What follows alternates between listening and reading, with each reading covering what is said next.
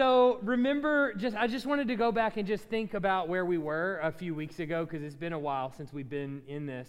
And so we're still focusing on the year 841. I'm going to remind you that in just a minute as well. But at about somewhere around 841, we start getting the first of the writing prophets come along. And this is uh, where the first two, we think, again, it's very difficult with some of the early writing prophets to nail down the years. Some people will put Obadiah and Joel much later, some people will put them right here. And it's not really a matter of one's belief in the Bible or anything like that that, that, that puts them in one place or another. It's really just um, the evidence. And I think the evidence supports strongly Obadiah and Joel to be in 841 and be the first of the writing prophets. They could be later, and I, it's not a hill I'm going to die on, especially because it's not stated in the Bible when they wrote.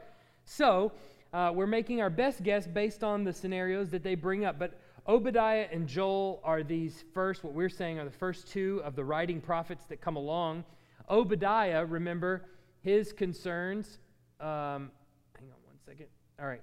His concern is with the nation of Edom, who they boasted about themselves. They were, they were really proud of themselves, and they uh, did not render help to Judah uh, when Jerusalem was being pillaged. That's specifically called out in Obadiah. The reason that we put Obadiah, we think Obadiah might be in 841, is because Jerusalem was pillaged right around that time period.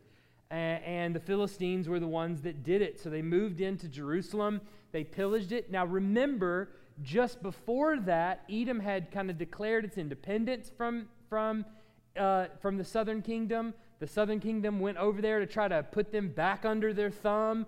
And it seems like for that reason, when Jerusalem was pillaged, Edom just kind of stood back and said, Well, we're not going to help you. But to the Lord, that was a big problem because Edom is the brother quote unquote, of the nation of Israel, you know, as, as Esau is the, is the brother of, of Israel, or of Jacob. And so they were supposed to render help. And so Obadiah comes in preaching a message against Edom because of their pride that they're going to be brought low. That was one of the last things that we talked about. And then obviously we dove deep into the book of Joel, where Joel spends a lot of time talking about severe plague and famine uh, coming about by two possible on two possible fronts. One, a literal plague and famine brought about by locusts that come in that devour all the crops, and then famine follows after that, where they don't nobody has any food. And we see that actually in the book of First Kings, uh, of Second of Second Kings, where um, Elisha is trying to minister to the people, and, and, the, and the king is confronted by two ladies who are uh, have a dispute about whose son they're going to eat because of the famine. And so the king is already uh, in, sh- in, just in, in uh, grief stricken, you know, and, and really exhausted, and, and, and he's crying out to the Lord in repentance, and the Lord gives restoration. Also, the other enemy would be a northern enemy coming in, the Assyrian army coming in to invade, and that also happened right about this time. And so it makes a really good setting, honestly, for the book of Joel. That, that it seems that Obadiah and Joel both fit into these time, this time period of the 840s quite nicely. Now, with that in mind, we're going to then go into the year 841, where we've got some transitioning transition beginning to happen. Some has already happened, uh, namely that the king of Judah has been deposed, and we've, we've already got another another king there. But in the north, we have a king by the name of Joram. So he is, in 841, the son. Do I have it up here? Hang on. There it is. Um, in 841, Joram, the son of Ahab and Jezebel. So if you look back on your little uh, family tree here, you got Joram. Notice which son he is of Ahab and the female Jezebel. Uh, he is the second child, okay? Remember Ahaziah, who was the first child of Ahab and Jezebel, he died, fell through lattice work, and was injured and, and ended up dying. Okay, notice over here on Judah's side, the one who is married to Athaliah, the daughter of Ahab and Jezebel, is Jehoram. in the biblical text, when you read the ESV, you read any translation, both Jehoram of Judah and Joram of Israel can be called the same name. Sometimes it's Jehoram, sometimes it's Joram. Sometimes the translations play nice and they keep them straight for you, and sometimes they don't. And you just have to figure it out which one's which, all right? Makes it really confusing. Well, what's going to make it even more confusing is that Athaliah and Jehoram named their kid Ahaziah, which is the brother of Athaliah, who's over on the Ahab Jezebel side. All right, just to make things just really nice for you to read in the Bible. and then sometimes it'll say he and he and he and he and use a bunch of pronouns, and you've got to figure out which one they're talking about. So it's not without some difficulty. Hope, hopefully, we can straighten some of that out tonight. But Joram, the son of Ahab and Jezebel, so this is in the north, he's the northern king, right? Is king in Israel. Jehoram, the king of Judah, he had recent, recently seen uh, some revolts from both Edom and Libnah. He dies in 841. It seems like he dies pretty early in 841 because there's still a bunch of events that transpire in 841. And the result is his son, Ahaziah, begins reigning in Judah, and he reigns for one year. So 841 is a really tumultuous year because 841, if you'll look back on your king list and the very back of your packet, you'll see that 841 there has Joram of the north and Jehoram both ending their reign in uh, Israel and Judah. Then Ahaziah having a reign that is only 841 and dying in 841. We're going to see that happen tonight. Okay? So 841 is a tumultuous year for the north and the south. All right? So just understand that. It's, it's, a, it's, a, it's a big year. And you'll notice over there on the left, under Joram, in 841, Jehu takes over, and he reigns for quite some time. Okay? Jehu is, remember, the one that was prophesied about way back in 1 Kings. Remember, God tells Elijah, You're going to anoint uh, Elisha as a prophet to be your successor, and then you're also going to anoint Jehu to take over and kill all of Ahab's dynasty, take him off the throne. Well, that, that didn't happen just yet, and we're going to talk more about that in just a second. But basically, what's happening here, obviously, is the apostasy of the northern kingdom of Israel um, had then also reached into the southern kingdom. So the southern kingdom and the northern kingdom were virtually indistinguishable at this point because why? Well, there's some marital affiliation here, right? You can, this is the reason why the naming conventions are so hard to figure out. Because I, I, I honestly think this is not just an accident or incidental, or it's merely that the biblical author is just reporting the details to you. I think he's also trying to make it plain how confusing it is because you can't tell the north from the south. And that's the point.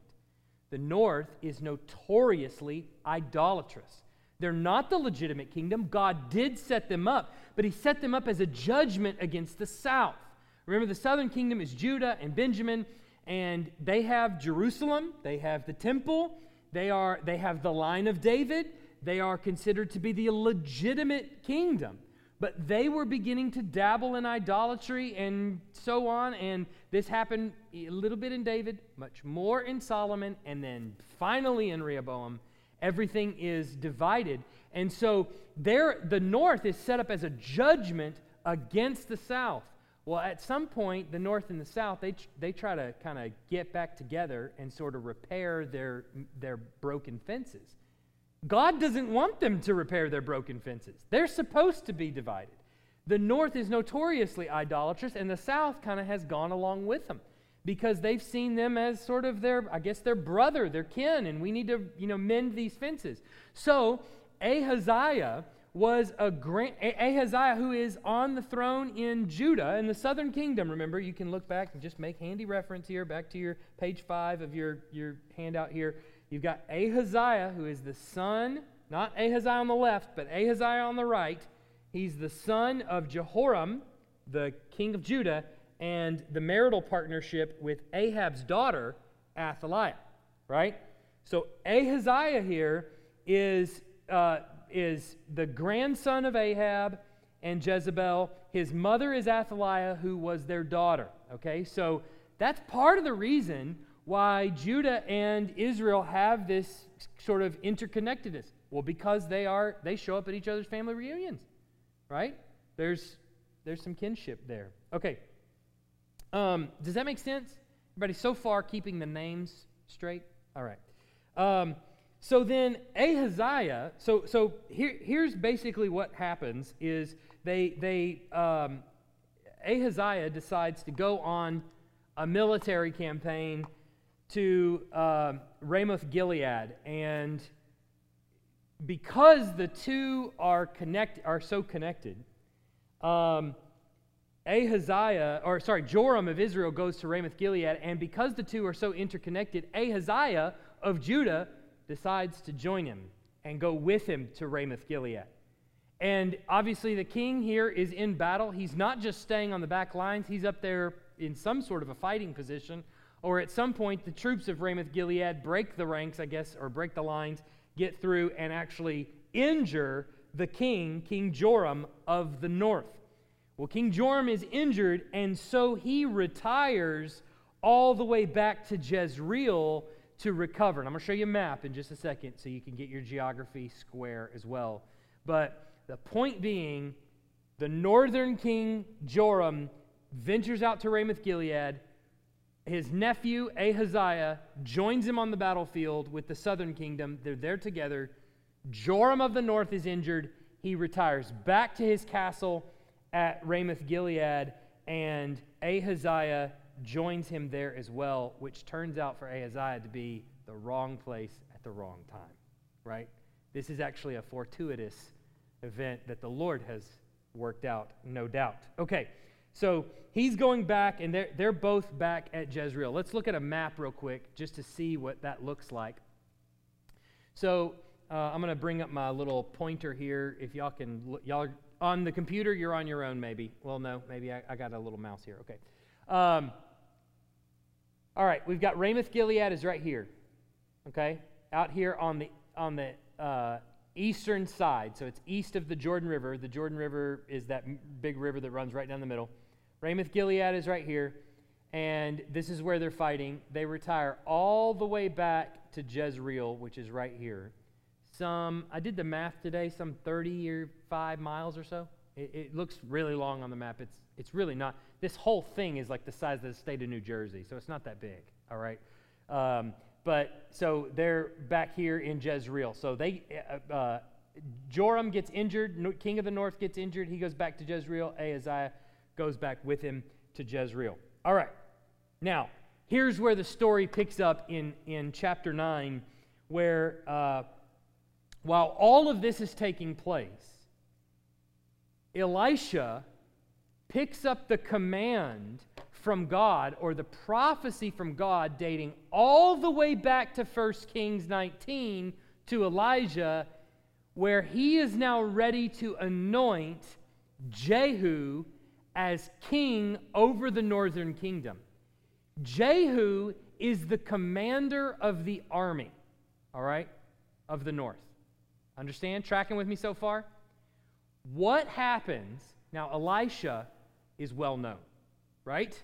Elisha's well known. What happens if this well known prophet, with an injured king back in, in Jezreel, the army has no clue what's going on with the king, whether he's dead or alive, they've got no idea.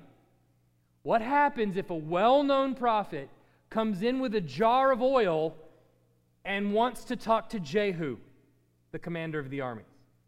What do you think? What do you think the military is going to think at that point? King's dead, they're anointing a new king, Jehu is the king.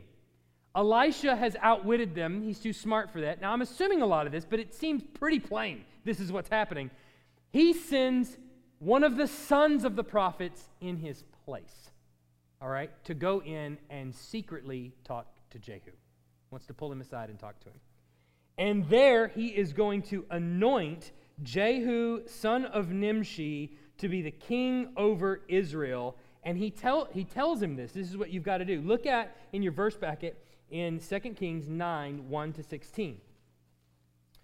Then Elisha the prophet called one of the sons of the prophets and said to him, Tie up your garments and take this flask of oil in your hand and go to Ramoth Gilead. And when you arrive, look there for Jehu the son of Jehoshaphat, son of Nimshi, and go in and have uh, him rise from among his fellows and lead him to an inner chamber. Then take the flask of oil. So this is going to be done in secret, right? Take the flask of oil and pour it over his head and say, Thus says the Lord, I anoint you king over Israel. Then open the door and flee. Do not linger. So you can see already in the text, he knows this is a tumultuous situation. And, it, and obviously the military's there, and who knows what the opinions are in the military. So this has got to be done in secret, and it's got to be done in haste. All right. So, verse 4 So the young man, the servant of the prophet, went to Ramoth Gilead, and when he came, behold, the commanders of the army were in council, and he said, um, I have, uh, Mr. Jehu, uh, I have a word for you, O commander. And Jehu said, To which of us all? And he said, To you, O commander. So he arose and went into the house. And the young man poured the oil on his head, saying to him, Thus says the Lord, the God of Israel, I anoint you king over the people of the Lord, over Israel, and you shall strike down the house of Ahab, uh, your master, so that I may avenge on Jezebel the blood of my servants, the prophets, and the blood of all the servants of the Lord. For the whole house of Ahab shall perish, and I will cut off from Ahab every male, bond or free in Israel. And I will make the house of Ahab like the house of Jeroboam, the son of Nebat, and like the house of Baasha, the son of Ahijah. And the dogs shall eat Jezebel in the territory of Jezreel and none shall bury her. Then he opened the door and fled. When, when Jehu came out to the servants of the master, they said to him, Is all well? Why did this mad fellow come to you? And he said to them, You know the fellow and his talk. And they said, That's not true. Tell us now. And he said, Thus and so he spoke to me, saying, Thus says the Lord, I anoint you king over Israel. Then in haste, every man of them took his garment and put it under him on, his, on the bare steps. And they blew the trumpet and proclaimed, Jehu is king. Thus Jehu, the son of Jehoshaphat, the son of Nimshi, cons- conspired against Joram. Now Joram, with all Israel, had been on guard at Ramoth Gilead against Hazael, king of Syria but King Joram had returned to be healed in Jezreel of the wounds that the Syrians had given him when he fought with Hazael, king of Syria. So Jehu said, If this is your decision, then let no one slip out of the city to go and tell the news in Jezreel. Then Jehu mounted his chariot and went to Jezreel, for Joram lay there, and Ahaziah, king of Judah, had come down to visit Joram. Okay, so Elisha sends this young uh, youth intern to go anoint Jehu king. And it's very obvious that he does it. He does it both in secret, he does it in haste, because the military is there. They have no idea. This is an insurrection, it's a military coup that's happening here. And so it has to be handled in, with care, right? They have to do this in a certain fashion or it's going to get out of hand. And so, what does Jehu do? He goes in and he's anointed by this guy, and it's obvious when he comes out, he has not really much to, he doesn't know what to make of it. He's just been anointed king over Israel. And so they ask, What did the mad guy say to you? Because that's probably how they're thinking about the prophets anyway. They're, they're probably, well, we're going to see later on, they're, they're, it's not as though they're God followers exactly. And, uh, and so for them, the language of the prophets is a strange, they're a strange lot. And so what did he say to you? And Jehu says, eh, you know how those, those crazy guys are. And they're like, no, no, no, no, no, no, no. He said something to you, and your head is wet with oil. They didn't really say that, but obviously he's probably got oil dripping from his head. So there's got to be something uh, there to that. And so they make him tell him. Well, what happens? As soon as he tells them, the commanders that are right there with him blow the trumpet. Can you blow a trumpet in secret? of course not. Who's around that's going to hear the blowing of the trumpet? The whole military. When they shout Jehu is king, who's going to hear it? The military. They're at Ramoth Gilead on a military campaign. So they are most likely, under the assumption, maybe, that the king is dead. But there might be some enterprising young soldier who wants to rise up the ranks that might decide is the king dead? We haven't heard word that the king is dead. Maybe I should just take off on my horse and go find out in Jezreel is the king dead. And if not, maybe I should report Jehu has assumed your throne. Maybe that will give me some reward, right? So, what does Jehu do instinctively as the commander of the armies? Set up a perimeter and ensure that no one leaves this place and makes it back to Jezreel. Right? A very shrewd move, right? This is a, this is a smart move. And so he takes uh, a, a small little, what do you want to call it? A platoon? Small little battalion uh, back to Jezreel where he's going to do some damage to fulfill this prophecy. Okay. We good? Yeah, okay. Um, so there's a secret and a hurried anointing that takes place, and Jehu obviously seems very reluctant, uh, but these men swear their allegiance to him. And, uh, and, and they're ready to serve him, so they're ready to set up the perimeter and make sure no one makes it back to Jezreel to tell the king uh, what has, has happened. And so, what does Jehu do? That secret and hurried anointing. You got it? Um, what does Jehu do? But he returns, he, he leaves the field uh, of, of Ramoth Gilead um, to the rest of the soldiers, and he returns to Jezreel as quickly as possible. And he knows that the king is recuperating there. Uh, obviously, he wants to set up a perimeter in case one of these young, enterprising young men or so might want to go and spoil the surprise. His agenda, and it becomes very obvious in a minute, is that he is going to catch the king by surprise. He wants to be the one to talk to the king so that the king has no idea that he's coming. Imagine if you're taking a small platoon into a very guarded, I don't know what it is, a fortress of some sort. There's obviously a wall there in the city of Jezreel. And so you're going back and you're taking a small little battalion that you can trust, of men that you can trust going with you uh, to overthrow and assassinate the king you can't just walk into the walls of the, of the, of the palace and, not, and walk out, right? So you've got to do it a little bit different way, which is what Jehu is going to do. So, Ahab's house is to be, oh, let's go back. There's a map here. Just, just, this is the same map, just to remind you. Uh, Ramoth Gilead, he's riding all the way back here, about 30 miles or so, back to the town. I'm going to bring that map up every time we get to a new little place, so there we go. Um, so, just as a reminder, Ahab's house is to be destroyed, and in particular, Jezebel. Remember, Ahab is dead. Uh, one of his sons is already dead. Uh, another of his sons is on the throne but is injured. It seems like we're not quite sure, but it seems like he doesn't have much more left as far as his, his throne goes. And, but Jezebel, his wife, is still alive. All right? Old lady that she is, she is still ticking, all right? And still causing trouble. She also happens to be in Jezreel. Rem- do you remember that name, Jezreel, at all? Does that name sound familiar to you? It will in a minute. All right, Jezreel is very important. It goes all the way back to 1 Kings. It actually goes all the way back to this prophecy and plays a huge role in the reason why Ahab's being overthrown. It is quite ironic that they end up in Jezreel. Not ironic, it's providence that they end up in Jezreel. Okay, and we'll explain that in just a minute as to why they're there. But Jezebel has to be taken out. Okay, we know that for sure, and we see that in verse 17 to 21.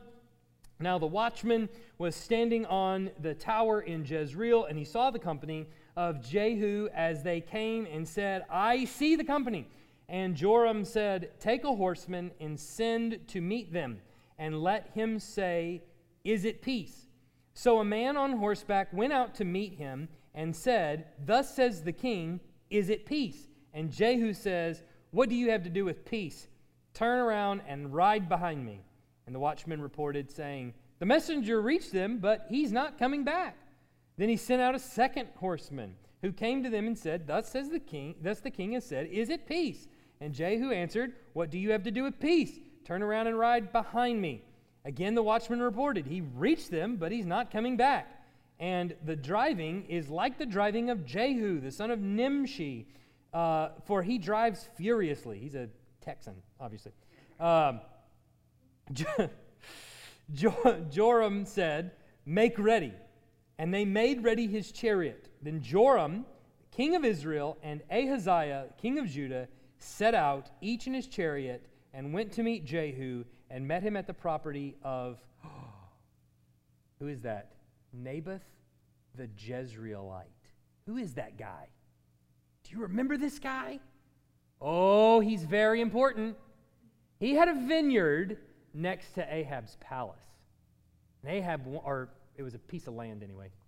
And Ahab wanted this land, and he asked, he asked him for it. And he said, Naboth, can I have your land? I'll buy it. I'll buy you another piece of land and give it to you. I'll, I'll do whatever you want. And Naboth said, Well, no, this is in my family. You can't have this land. And so Ahab went back and he was, he was moping. And Jezebel said to him, Why are you moping? And he said, Well, I, I can't have his land. He said, No. And she said, What? You're the king. Just take it. Kill him.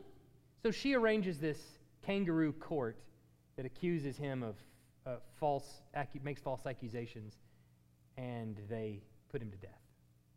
So Ahab takes the vineyard. This is the reason Ahab's line is being overthrown.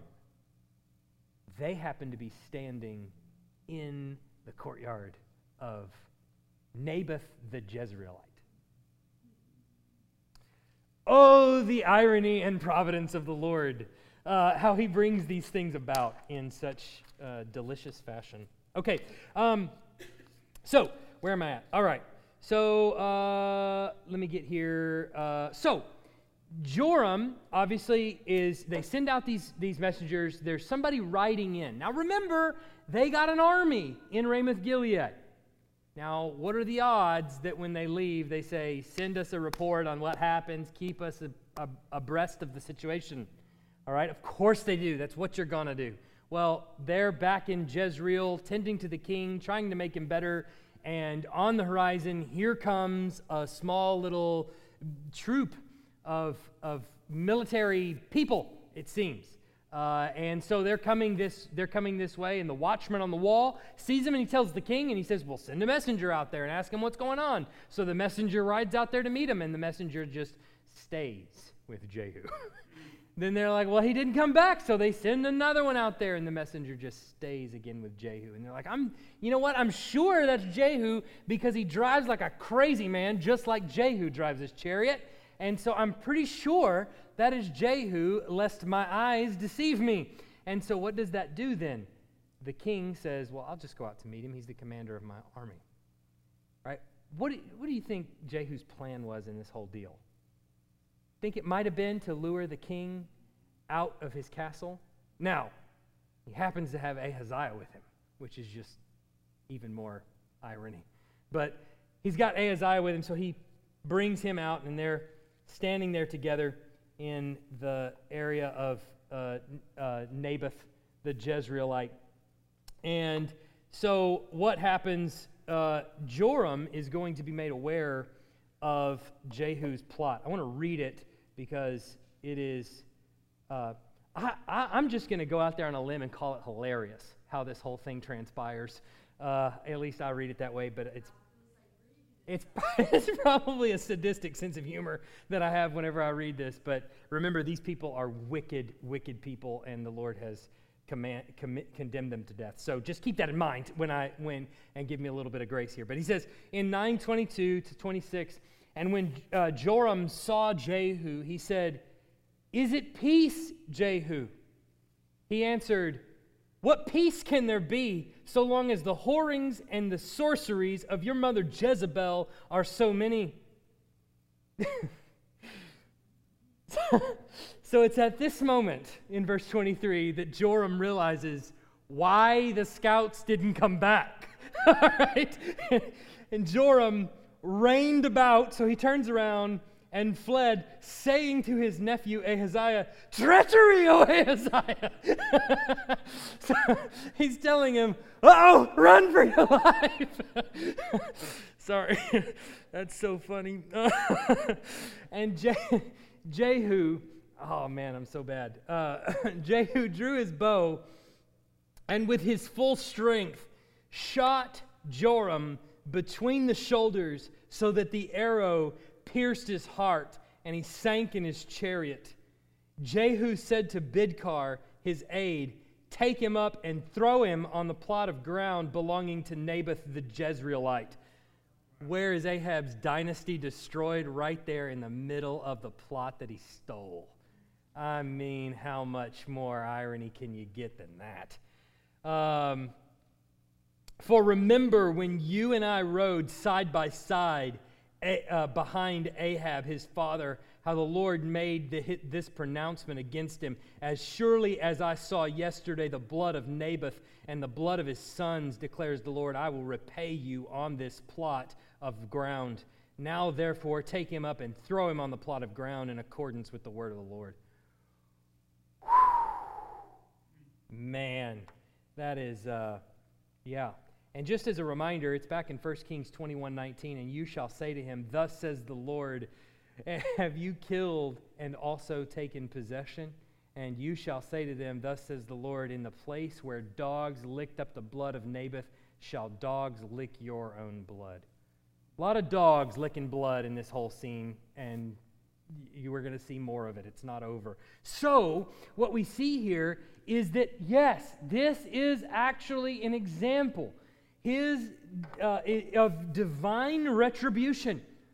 The Lord is repaying him an eye for an eye and a tooth for a tooth. And I mean, down to the letter, down to the square foot of grass that it happened on, he's being repaid. His, his son, at least, is, his wife is, is going to be as well.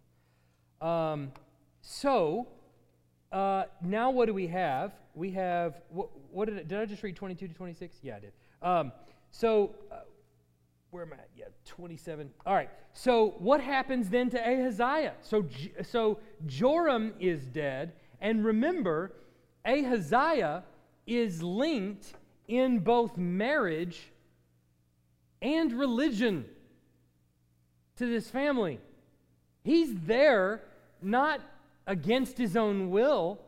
Ahaziah of Judah is there because he agrees with Ahab's family. He is there because he is an idolater along with the rest of them. He is, no doubt, and, and this, I titled this section Wrong Place at the Wrong Time. It could be right place at the right time, too. right? Depending on whose perspective you look at this from, right? Um, so, anyway, he, he's there at the maybe wrong place at the wrong time or right place at the right time, but he is joined with them and he is going to suffer their fate.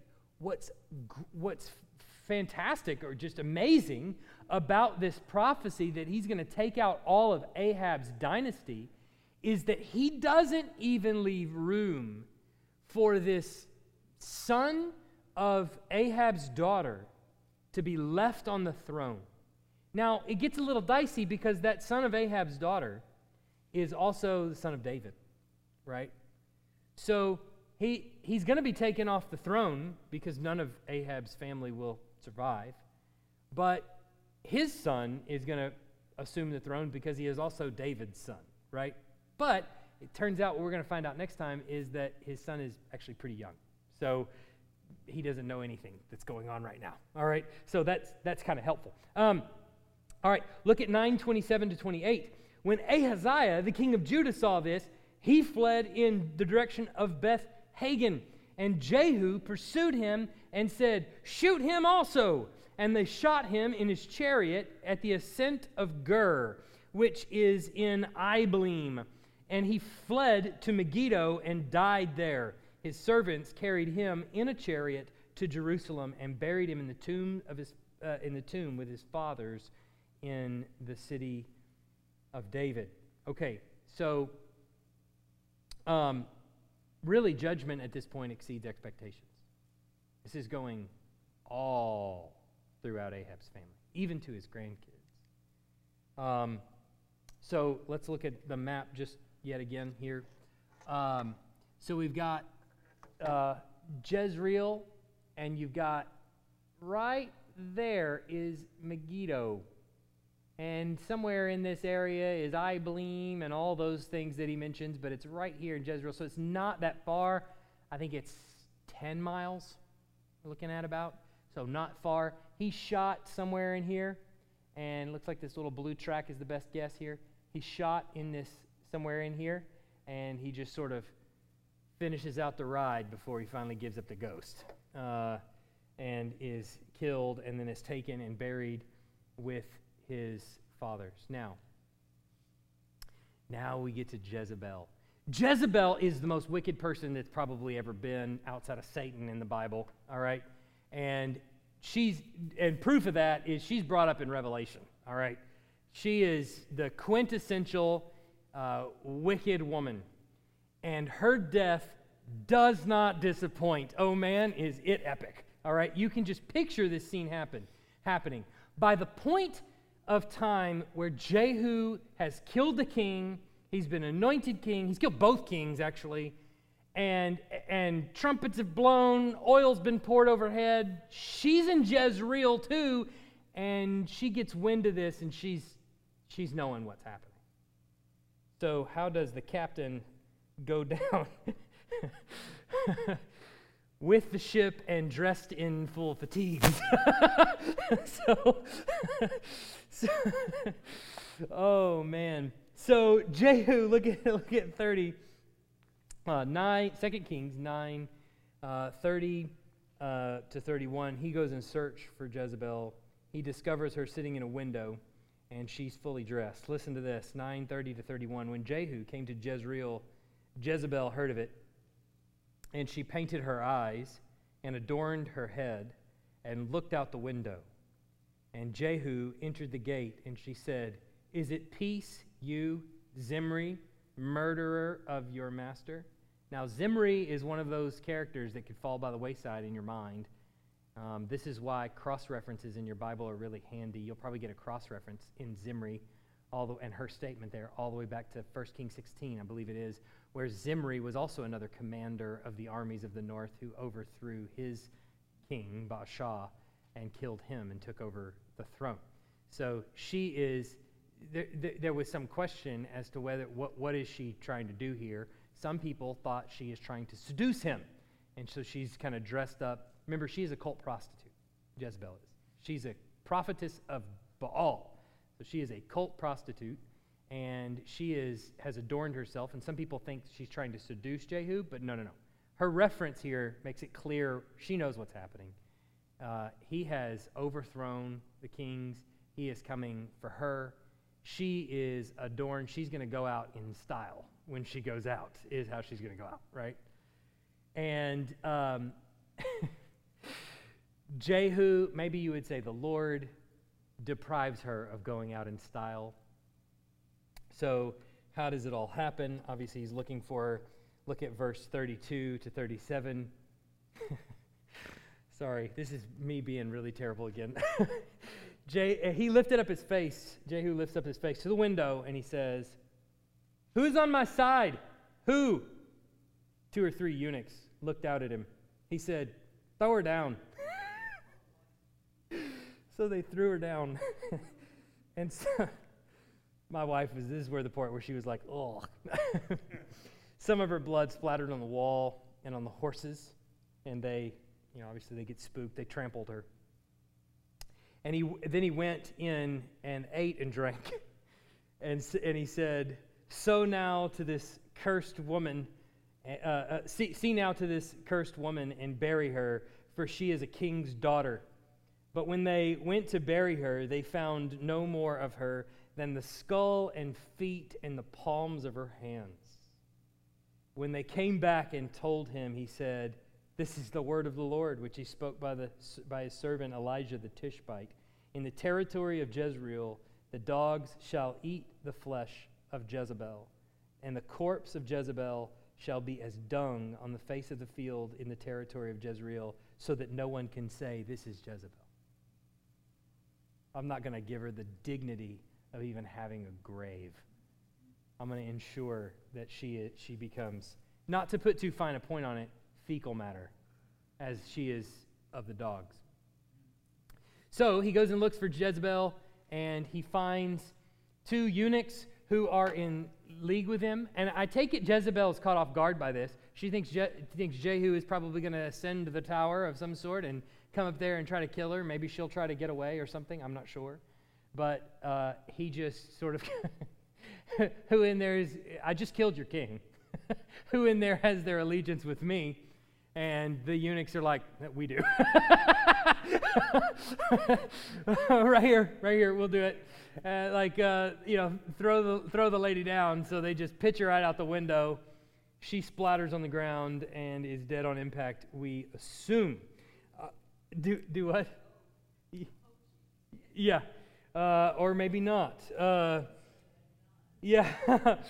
so she is, she is uh, dead. Jehu has killed her, and the prophecy of the Lord is fulfilled. Now, um, I, I, so I find I find humor in a lot of these in a lot of these biblical passages. You can, I'm it, when I read this, it's like you can see a movie playing out in front of your eyes, right? I mean, this it, it is you don't have to make it up. You can just do a story that's virtually word for word from the scriptures here, and you've got a, oh man, a blockbuster on your hands because it is, oh man, it's so rich.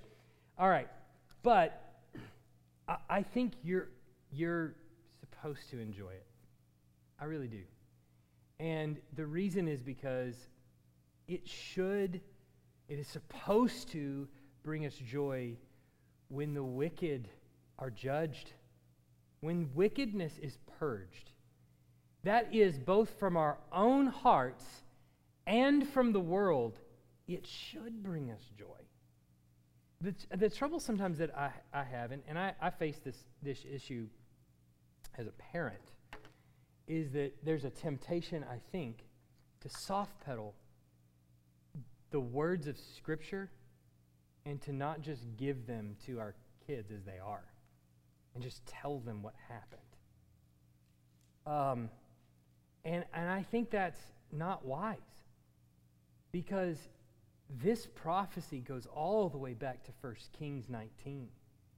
And it actually tells us a great deal about the Lord, about how he works, about his quest for holiness, about his desire to reach his people about so much. Let's start back at the beginning. This prophecy was years in the making. This has been going on for a long time.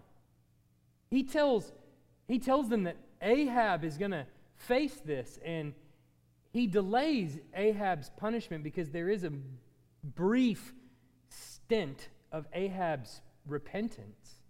But he, so he stays his hand of justice, but he's going to bring it down on his house. And he waits until Elisha is well into his ministry before ever delivering on his promise.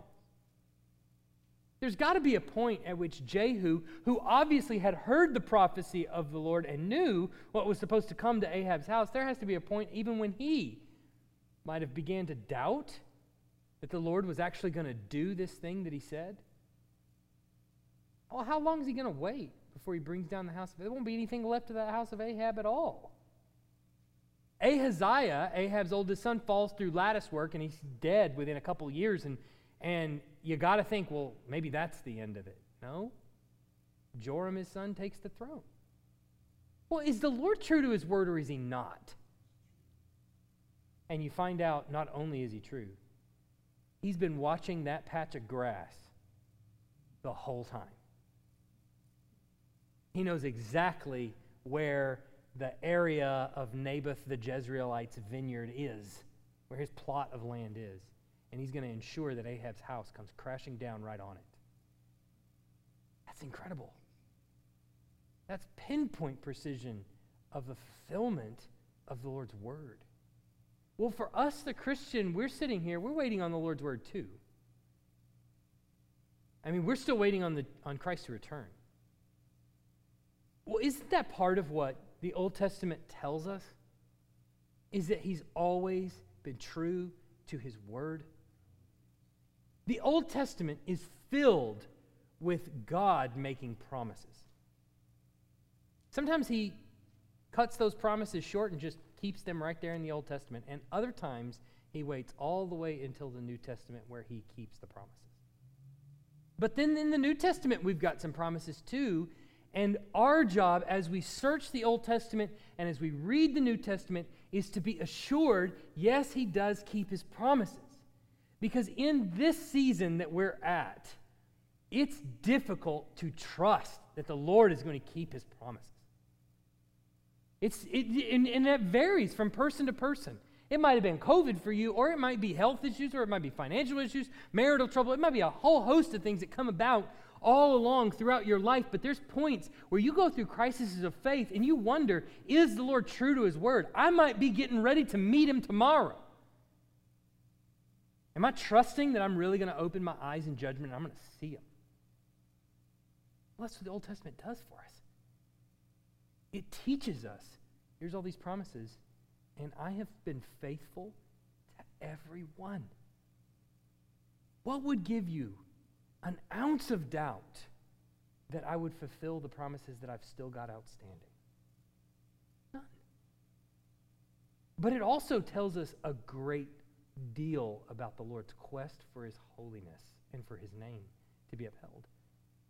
When we soft pedal the judgments that happen, whether it be the flood Oh, look at the animals and Noah and the cute little boat and all of this.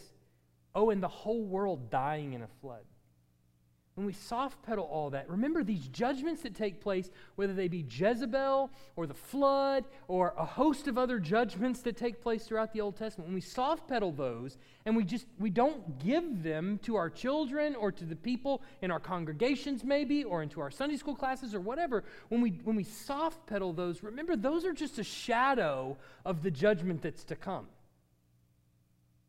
What are they left thinking about hell? Look, hell is worse than what happened to Jezebel. Her judgment did not stop when she hit the ground. She opened her eyes in judgment. And at that point, she realized, yeah, but it's too late. So, what happens when we soft pedal the judgment that God gives even in the Old Testament? But you see, if you pay close attention, in this whole drama that's unfolded from all the way back to 1 Kings 17, really, when Elijah was on the Mount of, of Car- uh, Mount Carmel. It goes all the way back to there. If you pay really close attention, there's a part where Ahab figures this whole thing out and repents. Ahab, who's wicked. And what does the Lord do? He says, Well, I'm, I'm still going to judge your house, but I'll wait.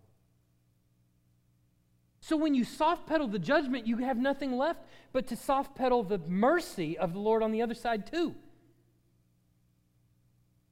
But then, if you soft pedal the judgment and you soft pedal hell, well, then what are you left to do with the cross? You have to soft pedal Jesus, too. Because hell, the judgment that God enacts on the, the whole world at times, makes the cross of Christ all the more merciful. Jezebel's going to happen to you. You think Jezebel was bad? You think Ahab's death was awful? Dogs eat him up, only her palms are left. You think that's bad? Hell waits for you. But then how does what does the cross of Christ actually look like then? But the most merciful thing that's ever happened in the history of humanity. God became flesh, dwelt among us. We beheld his glory as the only begotten of the Father. And oh, yeah, he lived a perfect life. He died in your place so that you wouldn't have to face all of that. Don't soft pedal it, deal with it. Rejoice over the fact that he's true to his word and he killed her. but then follow through and go, how am I that much different than Jezebel? Really? I'm not. He killed his own son instead of me. Questions?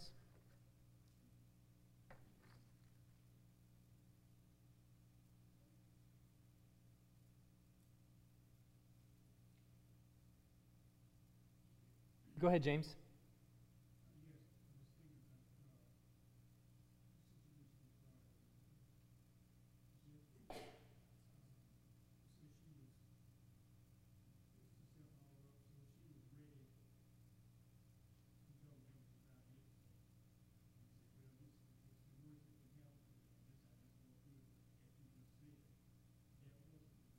Nope. Nope. You're not going to go down with dignity. You're not going to meet your maker with makeup on. You're going to meet him as fecal matter, basically.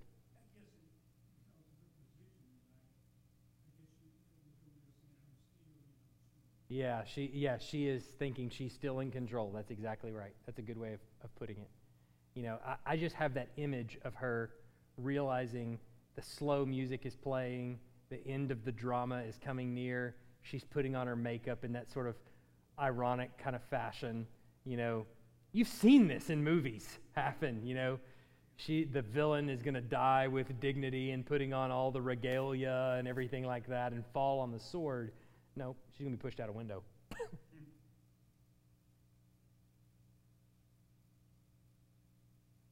Other questions? Yep. Kirsten?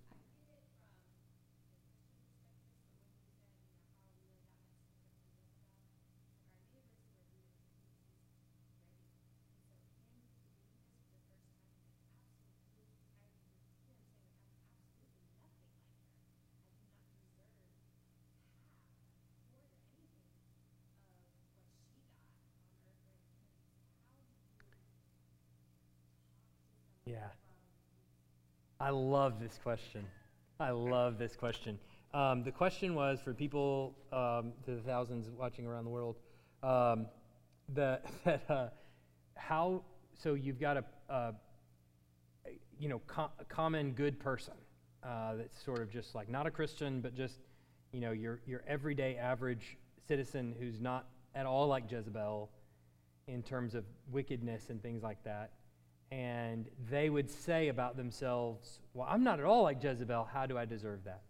So, so the, what, what is important for us as Christians is to help people understand what offense really is. Offense, not a fence, but offense really is. Um, if I walked up to you, best, best illustration I've ever heard for this. This is, I'm borrowed, okay? If I walked up to you and I slapped you right now, what would happen?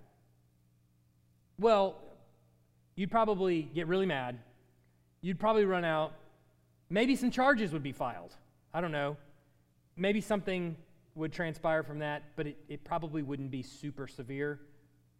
All right? Yeah, yeah, yeah, yeah, yeah. Drew would shoot me, of course, but but th- but that's probably what would happen. All right. What would happen if I walked up to the President of the United States and just smacked him? Without a trial, I'd be Guantanamoed. I would be disappeared. I would be patriot acted out of here. I would be on the ground before I ever, probably before I ever made contact, but let's assume I made contact. Well, is the difference the action? It's not slap one person, I slap another. It's who is directed So now imagine that you have an infinitely holy God of the universe that you sin against. You sin against me, we're going to have a discussion. We're going to talk about it. You sin against an infinitely holy God of the universe. That's an offense infinitely greater. So, an offense of infinite greatness, what does it deserve? Infinite retribution. Okay. Right. So, step one is helping them understand the grade of offense that we're talking about. Step two is helping them see that they have offended God. All right? So let's just let's start with the Ten Commandments. Let's just start there. All right. Uh, do you have you ever lied? Have you ever stolen? Have you ever? You go down the list, and any truth-telling person is going to say, "I've done all of them." So you're a liar. You're, and when we get to adultery, I mean, Jesus kind of updates that to say you just lusted after someone. You ever done that? Okay, you're a liar. You're an adulterer. You're a go. You go down the list. So if God says, These are offenses to me, and you've committed them, well, you slapped him in his face. So, all of us at some point are going to meet the judgment of Jezebel. Are all of us going to meet, the, meet it in the way that Jezebel met it? Well, no. That's where I can agree with you. I, I can agree to an extent. God doesn't is not seeking you out to throw you down from a window so that you die and be licked up by dogs. That was a punishment reserved for Jezebel and some people in her family. Why? Because of particular offenses that were so heinous, for leading his people astray. All right. But we can agree that the offense is still there. So Jesus is saying, You must be perfect even as your Father is perfect. Well, where does that leave you? I mean, unless you're going to stand here and claim perfection, which is a whole nother discussion, then we can talk. But the, this, this, all of this changes. All of this changes completely if Jesus never came, if he never died, if he never rose again. Right? But at the moment that we think that Jesus was an actual historical figure, now everything changes. Everything changes we can talk about the Quran, we can talk about um, Jewish belief and no Messiah, we can talk about um, Buddhist belief and Hindu belief, we can talk about all those if Jesus never came. But wait a minute, we're saying God actually made contact with us in a person. And this is what he said about himself. Did it happen or did it not? If he didn't raise from the dead, I'm still in my sins, and who cares? But if he did, it all comes down to the resurrection. If he did, then we need to investigate the rest of his claims. And if we do that, then we'll see, no, your offense is pretty great. It's, it's all it's steps, right? So all I'm looking to do is get concessions. Can you concede this? And if they concede that, let's go to the next step. Do you concede this? All right, we're halfway to the gospel now. You know, it sounds easy. It's not quite that easy in conversation.